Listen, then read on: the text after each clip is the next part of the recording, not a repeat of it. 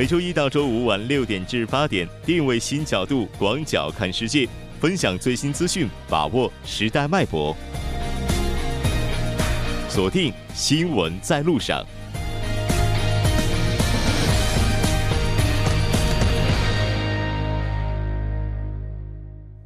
好了，欢迎回来，这里是正在为您直播的 TBS EFM 新闻在路上。在今天的第二部节目开始之前，先为您带来一则好消息：TBS EFM 为了响应2018年平昌冬奥会以及残奥会的举办，从1月29号到3月23号期间，将扩大收听服务，电波会覆盖平昌、江陵等地，为运动员以及观光游客带去平昌冬奥最新的信息以及最有趣的故事。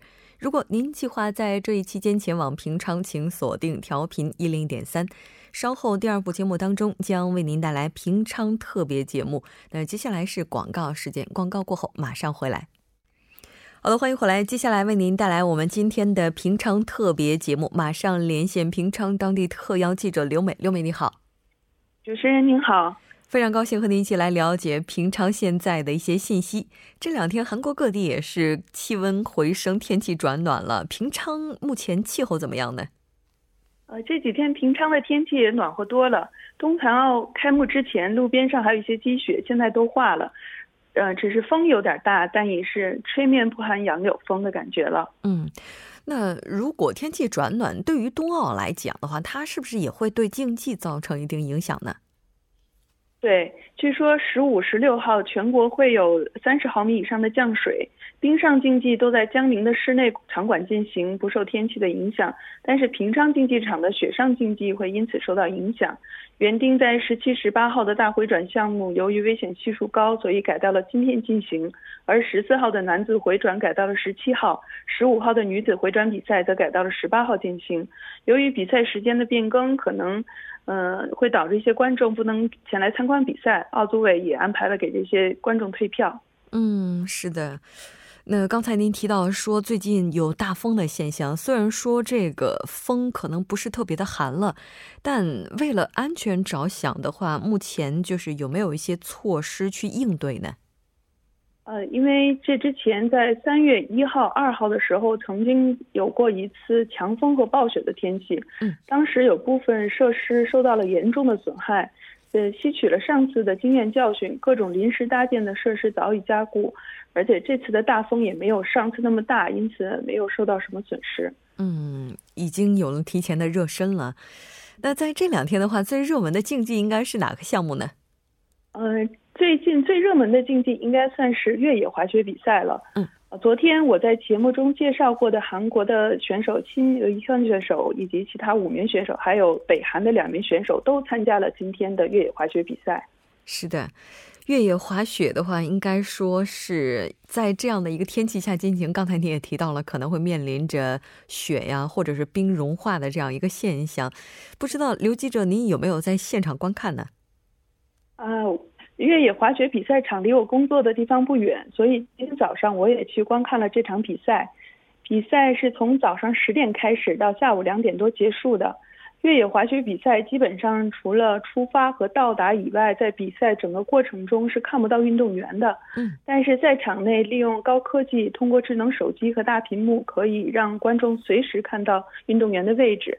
呃，另外呢，今天韩中日三国都有运动员参加了比赛。这三个国家的啦啦队也各具风格，呃，形成了一道独特的风景线。是的，有的时候我们去看比赛，不仅仅要看比赛的人，也要看看比赛的人，这可能也是运动的魅力了。我们这在之前节目当中也提到过，说可能跟冬奥比起来的话，残奥它的影响力不是那么的大。文总统也是为了支持残奥会，据说今天到了现场去观看残奥会的一些进程。是的，这个是我之前不知道的，因为呃，文总统在九点四十五分时候到达了比赛现场，大概十一点多的时候离开的，呃，文总统就坐在普通的观众席上。呃，因为开幕式的时候我也去了，他是坐在总统包间里的，但是这次他就坐在普通观众席，离我大概有五排左右的距离吧，和普通观众一起观看比赛，呃，而且允许大家照相留念，这也是我人生第一次近距离的接触国家领导人，所以特别激动。离总统只有四五排的距离，这对于普通人来讲确实是非常难得的，并且呢，从这个现场的情况来看，他安保的话，可能就是没有到达那种草木皆兵的地步了。残奥会的话，应该说进行到现在已经基本上接近尾声了。我们了解到，北韩的选手是要在明天就返程了，是这样吗？是的，此次北韩呃访南代表队一行二十四人。呃，据说将于明天下午回国。嗯，那当然，不管怎么样，对于北韩来讲的话，第一次参加冬残奥会本身就是有着突破性意义的。我们昨天在节目当中也提到了，截至目前，韩国的很多电视台对残奥会进行转播的情况并不是特别佳。那据说今天就已经有报道要对残奥会开始进行正式的转播了。是的，据说今天。MBC 由以前的十八个小时也增加到了三十五个小时，KBS 也是从最初的十八个小时可能会增加到三十四个小时。嗯，是的，我们当然也希望增加的这些报道时间能够帮我们捕捉到现场那些非常感人的瞬间。接下来这个时间依然是由刘美要为大家选择出来今天的残奥之星。今天您为大家选择的是谁呢？今天要介绍的美国运动员，呃，励志军人科诺森，他在本次的越野滑雪比赛中力压群雄，取得了冠军。科诺森就是一啊，呃，他呢就是一位身残志坚的典范。呃，美国军人科诺森曾是美国雪豹突击队的排长，在他在职期间曾多次获得荣誉勋章。然而在一次战斗中，他踩到了炸弹，从此失去了双腿。尽管成为残疾人，但是科诺森致残呃呃身残志不残，他酷爱运动，呃刻苦训练，最终成为一名冬季两项运动员。七年前的冬残奥会上，科诺森只获得了第十四名。经过四年严格又近乎残酷的训练，他在本次奥运会上终于获得了他人生中的第一块奥运金牌。哇！科诺森曾经表示，他已经失去了双腿五年了。无论我在不在部队，啊。呃，我都有组织性、纪律性，呃，保持在之前部队里的生活习性。无论在我身上发生了什么，是，嗯，这可能就是一颗平常心了。无论在我们身上发生了什么样的事情，都能够坚持自己的节奏走下去。我觉得这可能也是他带给大家最大的感动了。好的，非常感谢今天刘美带给大家的这期连线，我们下期再见。再见。稍后将带您盘点从昨天晚上到今天冬残奥的经典赛事。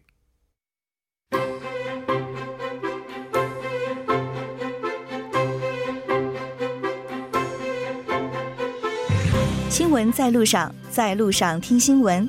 您的点赞，您的回馈，是对我们最大的鼓励与支持。参与节目，您可以发送短信到井号幺零幺三。每条短信会收取您五十韩元的通信费用。另外，您也可以登录 TBS 官网三 W 点 TBS 点 s o u r 点 KR 给我们留言。当然，在 Instagram 搜索 TBS CNews 也可以参与互动。新闻在路上，期待您的参与。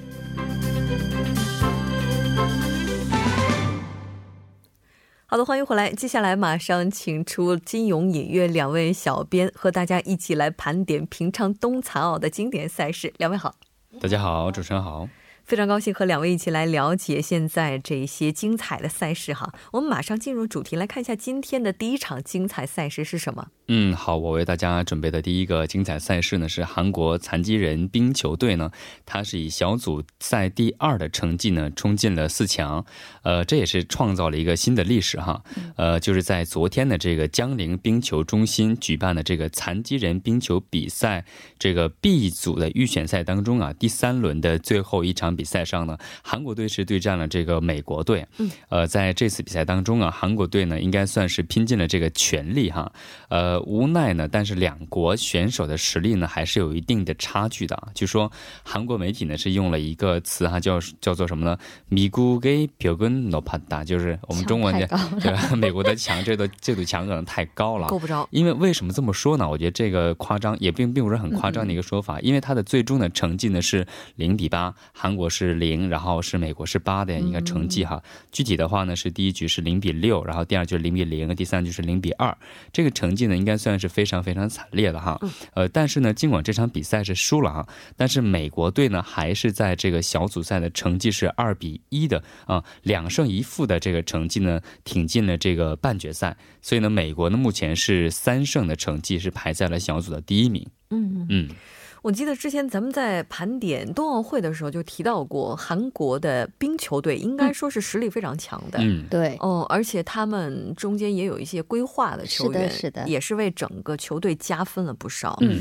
刚才提到说他在预选赛当中战绩是两胜一负，那首场胜的是哪儿呢？哎，首场胜的就不得不提一下，就是这个韩日战了。哦，嗯，对，因为我记得就是冬奥赛的时候，南北韩冰球联队他们对战的就是这个日本队，但很遗憾在那场比赛当中是输了。我们看一下在冬残奥会上这个战绩是怎么样。刚才主播已经说了，这肯定是胜利的，是怎么胜的？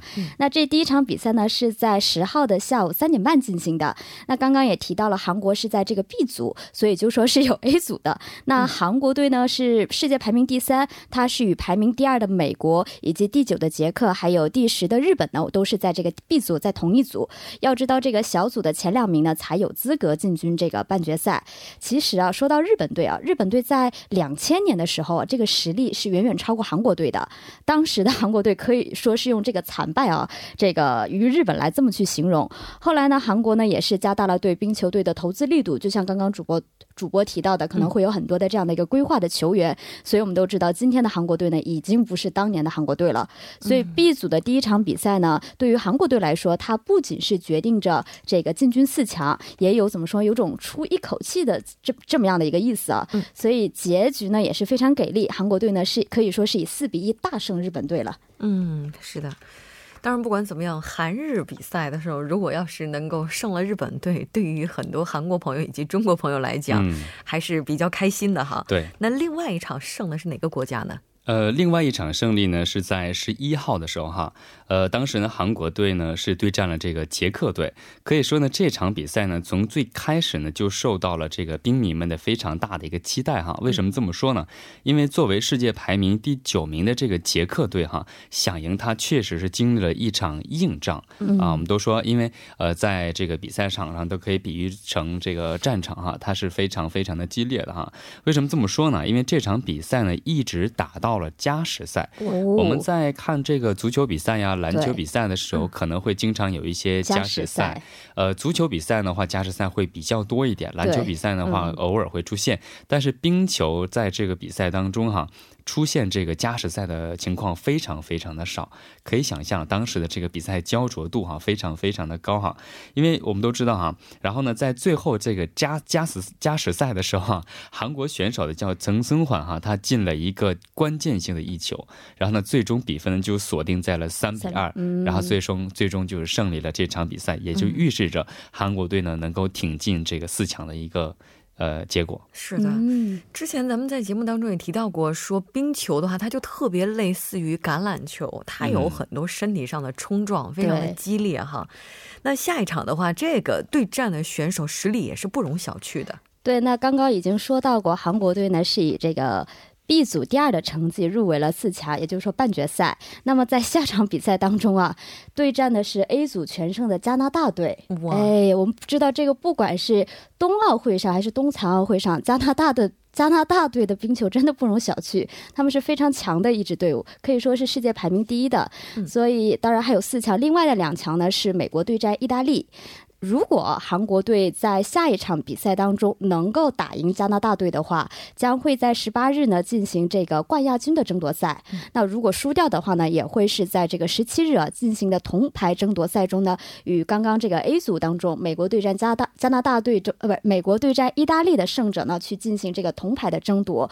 所以呢，其实对于韩国队来说呢，无论是以上的哪一种结局啊，其实都已经说已经创造了历史。所以呢，就让我们在在电视机前为他们加油就可以了，就平常心。对对，平常心。我觉得现在已经走到这个地步，已经非常非常的不错了哈。现在给予他们更多的一些鼓励的话，我觉得相信鼓励的话，我觉得应该成绩会未来更好一点。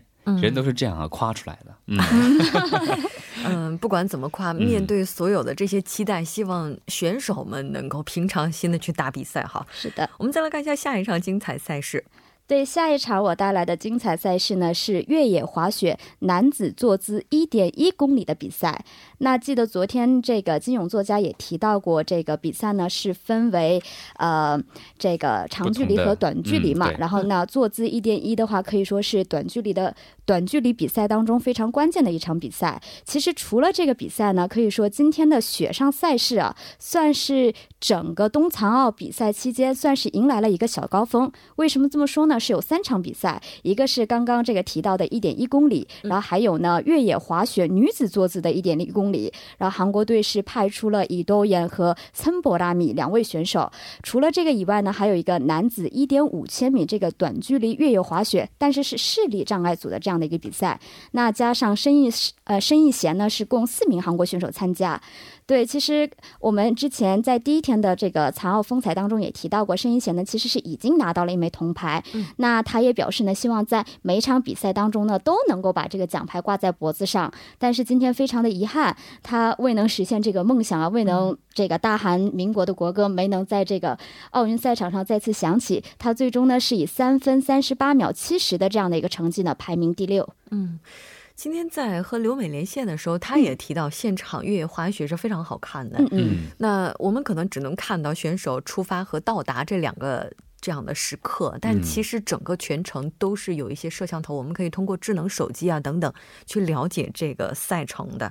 那比赛当中有没有非常精彩的一些瞬瞬间呢？嗯，说到这个精彩的部分哈，应该就说是六名选手拼杀的这个决赛了哈。嗯，也是在昨天的时候也在介绍过哈，就是冬残奥会的比赛呢是按照这个选手的这个呃残障程度分为好几个小项哈。嗯，韩国选手的申义贤呢，他的残障等级呢是 L W 十二哈。嗯，然后按照出发顺序的规则呢，比加拿大的一位残障等级是 L W 是一点五的选手要慢出发七秒钟左右。嗯，这个看到。这个我也知道啊，原来是每个人出发的时间都是不一样的，啊，可能并不是，应该就是为了根据那个不同的这个对不同的呃身体的状况哈，呃，在这个竞赛的最开始的时候呢，这两位就和其他的四位选手展开了这个位置的这个抢夺战，嗯明白？嗯，对，这个非常的重要哈。然后呢，申义贤呢在最最初呢是直线主路一直到上坡的路段呢都牢牢占据了第二的这个位置，嗯，但是呢到了下坡路线的时候呢被美国选手赶超了，嗯。呃，然后呢？在占据第三位的这个申义贤呢，最再次呢在第二个坡上坡路上被保加利亚选手超越了，最后非常遗憾的屈居最后一位。嗯，我觉得应该上坡的时候可能是非常呃靠体力啊，非常需要一些耐力的一些部分哈。虽然呢这个申义贤呢在最后一圈呢是冲进了这个进行了一个冲刺哈，但是呢还是没有达到一个实现逆转的一个。但是这个当时选手的这个，我觉得就是看到视频的那个当时转播的时候啊，就是当时那个。呃，紧追不舍啊，或者是不放弃那种呃拼劲儿那股劲儿的时候，我觉得这这个就给人的一些那个感动，我觉得是最大的。对，是。嗯，咱们之前也说过，其实残奥会当中很多项目的比赛啊，它的精彩程度是绝不亚于一般的这种冬奥会的。对。而且据说这场比赛它也是有北韩选手参加，而且文总统也是来到了现场观看了这场比赛。是的。对这个应该啊，对，要怎么说呢？就是说，因为对于申义贤来说，这是他的第三次参加比赛了。对，因为前两天我们也报道过，他的冬季两项拿的是第五名。嗯。那么第一天是拿的铜牌。那据了解，他还有未来还有两项赛事要参加。那么除了他以外，就像刚刚主播说的，还有北韩的两位选手，我们也关注一下他们的成绩。嗯。一位是这个二十七岁的马尤茨尔，还有一位是这个十八岁的金正贤。我音译一下啊。那这个结果是怎样的？是马尤茨尔这边呢是以三分五十九秒四八的成绩是位居第三十一位。嗯，那么金正贤这个十八岁的小将呢，他最终是以四分二十三秒八十七的这样的一个成绩呢是位居三十二位。那除了以上这三位呢，还有一位也要提一下，就是我最开始的时候是提到了一个一点五千米这个短距离越野越野滑雪这个视力障碍者，他是一位崔某这位这样的一位选手。其实如果对这个冬残奥赛事不是很关注的人，人们可能会好好奇啊。这个视力残疾者是怎么样进行这个越野滑雪的，看不到赛道的。哎，对，它其实是有前面会有一个向导是在前面引路的，所以呢，这个是要求参赛的选手呢和向导可以说要心连心，或者说合二为一，配合一定要默契。嗯，对，其实也是克服自身的这样的一个障碍的同时，还要和你的向导进行配合非常好的这样的一个默契。所以无论结果怎么样，其实除了申一贤以外，其他三位的选手都没有冲冲进决赛啊。但是可以说每位选手都是拼尽了全力。对，应该说军功章有我的一半，也有你的一半，哈。对，很符合这句话。对，接下来咱们来看一下中国冰壶队吧。目前这个情况是非常好的，循环赛一直领先。嗯，对中国代表团呢，以九比二的比分呢战胜了斯洛伐克。然后呢，截至到今天上午的时候呢，中国呃轮椅冰壶呢仍保持着第呃循环赛第一的一个优势哈。嗯。然后战绩呢现在是七胜一负的。嗯嗯，这个比分似乎也是在预料当中的。是的。我们先来关注一下这一时段的路况、交通以及天气信息，稍后马上回来。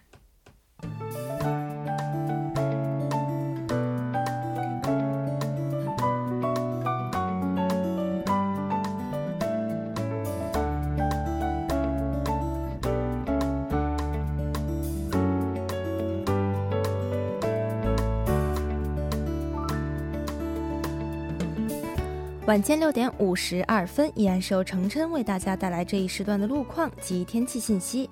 继续来关注晚高峰时段首尔市的实时路况。第一条消息来自奥林匹克大路金浦方向青潭大桥至永东大桥这一路段，目前呢在一车道上发生了交通事故，受事故影响，该路段目前路况十分复杂，还望途经的车主们安全驾驶，减速慢行。接下来是在东部干线公路圣水高速公路连接口方向水落。至卢园桥路段，之前呢在二车道上停滞的故障车辆已被成功移除，但受事故余波影响，目前此方向的后续路段拥堵比较严重，请来往的车主们参考相应路段，小心驾驶。好的，继续来关注天气。从明天开始，随着冷空气来袭，全国气温将急转直下。全罗北道和庆尚北道等局部地区的降温呢，可达十二度以上，并且明天开始，全国大范围的降水自西向东展开。本次降水呢，预计会一直持续到明天的晚间时段。来关注主要城市未来二十四小时的天气预报：平昌小雨，八到十五度；首尔小雨转阵雨，十二到十四度。好的，以上就是这一时段的天气与路况信息，我们稍后再见。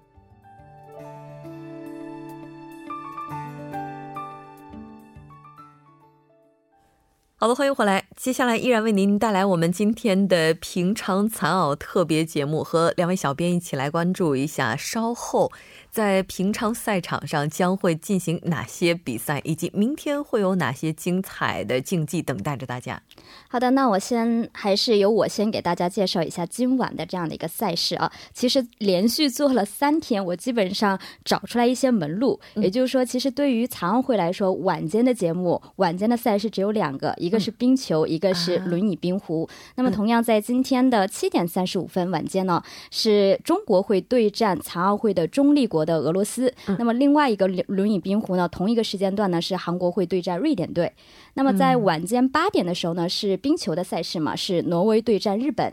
嗯，刚才咱们也提到了，目前中国轮椅冰壶队是保持循环赛第一的一个优势啊，不知道这个优势是不是一直能够坚持到最后？嗯，是的，嗯，然后我为大家带来的是这个明天上午十点钟的时候哈，在是冬季两项，是女子十二点五公里的坐姿和男子十五公里的坐姿，还有就是下午中午十二点钟哈，有一个轮椅冰壶韩国队和加拿大队，我觉得这场比赛是非常重要的一场，是半应该算是一个半决赛啊，因为什么呢？如果赢了的话呢，应该算是韩国的这个轮椅冰壶史上第一次进入了这个半决赛，然后能拿到银牌的可能性是非常非常大的哈，银牌至少是银牌。然后呢，如果输掉的话，也是会在三第三名和第四名之间进行一个角逐，所以明天的这场比赛大家可以关注一下。是的，哎，怎怎么？我觉得在节目当中，咱们好像好几次提到了韩国队和加拿大队的一个对阵。是我今天在节目当中是提到的韩国对战加拿大的是冰球的项目，然后刚刚这个金永做。作家提到的是冰壶的一个项目，但是轮椅冰壶韩国是在这个索契的时候就已经进入过这个四强这样的一个成绩。是对，呃，冰壶的项目来说，应该是是应该是美国和加拿大队应该算是目前在残奥会这个冰壶项目上啊，不管是冬奥会还是残奥会都非常非常有实力的一个队。所以呢，明天这场如果韩国队如果胜利的话呢，应该会打破现在这个韩国韩韩国美美国和加拿大这种这种嗯北美北美统霸的这样对一个局面。哎，我看了一下，就是他那个比赛的话，他可能和冬奥会是有很大不同的。嗯，然后这个赢面到目前来看还是比较大的。我们可以期待一下。是的，好的，非常感谢两位小编，我们下期再见。好，再见。好，明天再见。整点过后马上回来。